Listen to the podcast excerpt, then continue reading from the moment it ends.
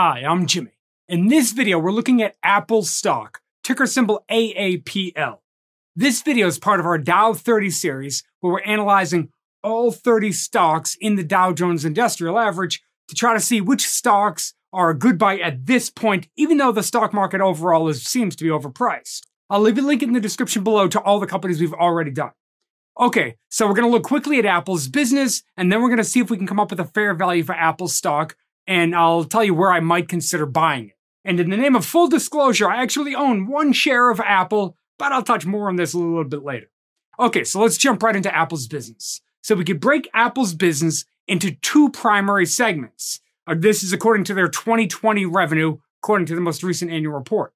They have their products and their services. Products accounted for about 80% of revenue, services the remaining 20%. Now, in their annual report, Apple goes one step further and breaks down their products, the products that they sell, according to the revenue.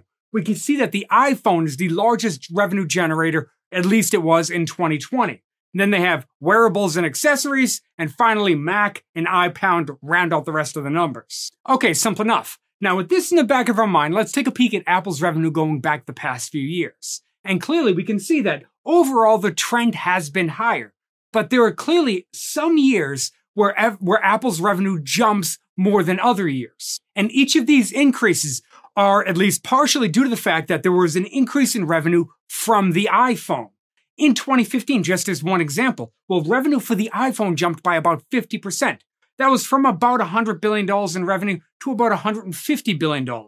In that year, the whole company generated $230 billion, so clearly the iPhone is an enormous piece of that pie. And then in 2018, there was another big jump in iPhone sales. During that year, it jumped about 20%. Now, during 2018, there were also jumps in both wearables and services revenue. So it's not just the iPhone, but the iPhone is a big part of overall revenue. And then 2021, that year's not yet complete for Apple. Their fiscal year ends in September of each year.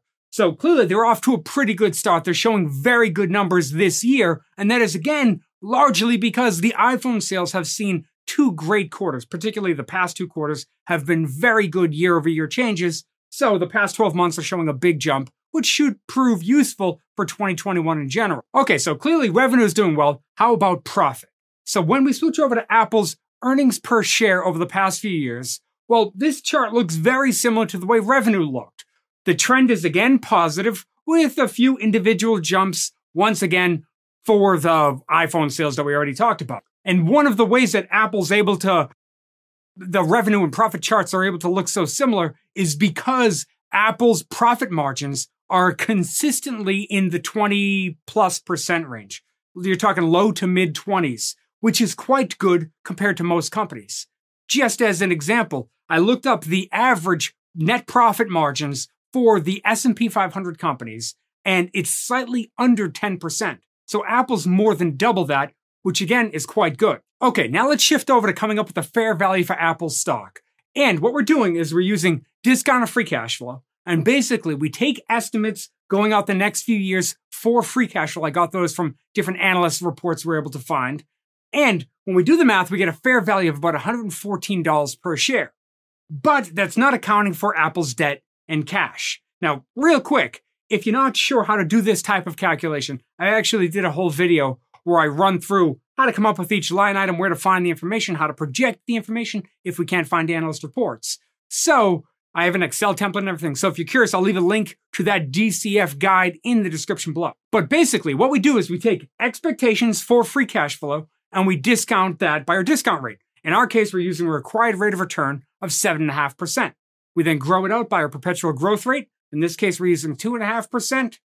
And just like that, we end up with a fair value of $114 per share. But most companies, you should account for both their debt and cash. They generally call that net cash, or net debt, actually, net debt. It's debt minus cash. In Apple's case, they have about $120 billion in debt, but they have $200 or so billion in cash and cash equivalents. So in theory, that excess cash should mean that the company is worth more. In this case, it's about $5 per share more, bringing the fair value of the stock to about $119 per share. And just to see how that stacks up to the current price, this is Apple's stock chart over the past year, and we can see that it's about $130 per share as of the recording of this video. So 119 is not too far away from the current level. And like I mentioned at the start of the video, I actually own one share of Apple, and I've been looking for what could be a good price to buy more shares. I'd love to own more shares. And frankly, I'd love for this stock to drop below the 119 level before I would consider buying it. And then on top of that, I think it's smart for us to add a margin of safety to our purchase. And basically, what a margin of safety is we can look at it as sort of a cushion below our calculation of fair value. And many times, the more confident that we are in our research, the more confident we are that our calculation of fair value is the right one, well, the lower the margin of safety could be. And I've talked about, in some previous videos that I've done, talked about some of the companies that I'd like to buy. One example is a company that I also own, which is Disney. And I said I need a very small margin of safety there. In that case, I set my margin of safety as 5% below our calculated fair value. For this one, I'd want a little bit more.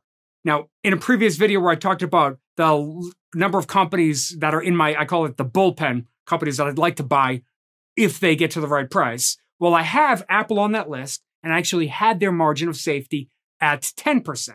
Now, when I first started this research, I was considering, do we drop their margin of safety down to 5%? But frankly, after doing the research, I don't think it's smart for us to lower our margin of safety because there are some concerns I have with their business. And here's what I mean. When we go back to this pie chart here of Apple's segments, well, we look at these iPhone sales, and iPhone sales are dominating their overall revenue. We saw the same thing when we looked at their revenue chart. And once again, we know that this is driving their profit chart, which means that if iPhone sales were ever weak, we saw individual years, look at this profit chart, there are years that profit drops, and we know that that is largely due to weaker iPhone sales. So in an industry like technology, where a company must continue to innovate every year, if they ever put out a dud of a phone, that's going to hurt their revenue, and it is likely to hurt their stock price. The other thing it would hurt when we switch back to our discounted cash flow calculations is suddenly these projections for free cash flow are now in question. And if those numbers got lowered, well, our calculation of fair value would drop, which is why we add a margin of safety to that. So in my mind, I think it makes sense to keep the margin of safety for Apple stock at about 10%. I think that's a very reasonable margin of safety for such a solid company with some potential risk out there. Now, I'm not too nervous in the short term about this potential risk because, just as one example, Apple recently had their Worldwide Developers Conference, WWDC, Worldwide Developers Conference, and it seems that they had a few announcements. They were updating some software changes. They were announcing some software changes and some new products that they were talking about pushing out, and those products seem to be well received. So again, this is a good sign for their business, at least in the near future. But this does not change their current exposure to needing the iPhone to do very well. So again, that's why I think it makes sense to leave a reasonable margin of safety. I call it 10%, which means we want Apple stock to fall in the low 100 range before I would consider buying more. Now, if you're curious why I only own one share of Apple or the other stocks that are in my personal investment portfolio, well, I actually did a video where I go through my investment portfolio and explain how and why I bought each of them and how I ended up with Apple shares or Apple share. So if you're curious, perhaps that's a good next video for you to watch. I got a link right here. I've got a link in the description below. And thank you so much for sticking with me all the way to the end of the video. I really appreciate it. Thank you, and I'll see you in the next video.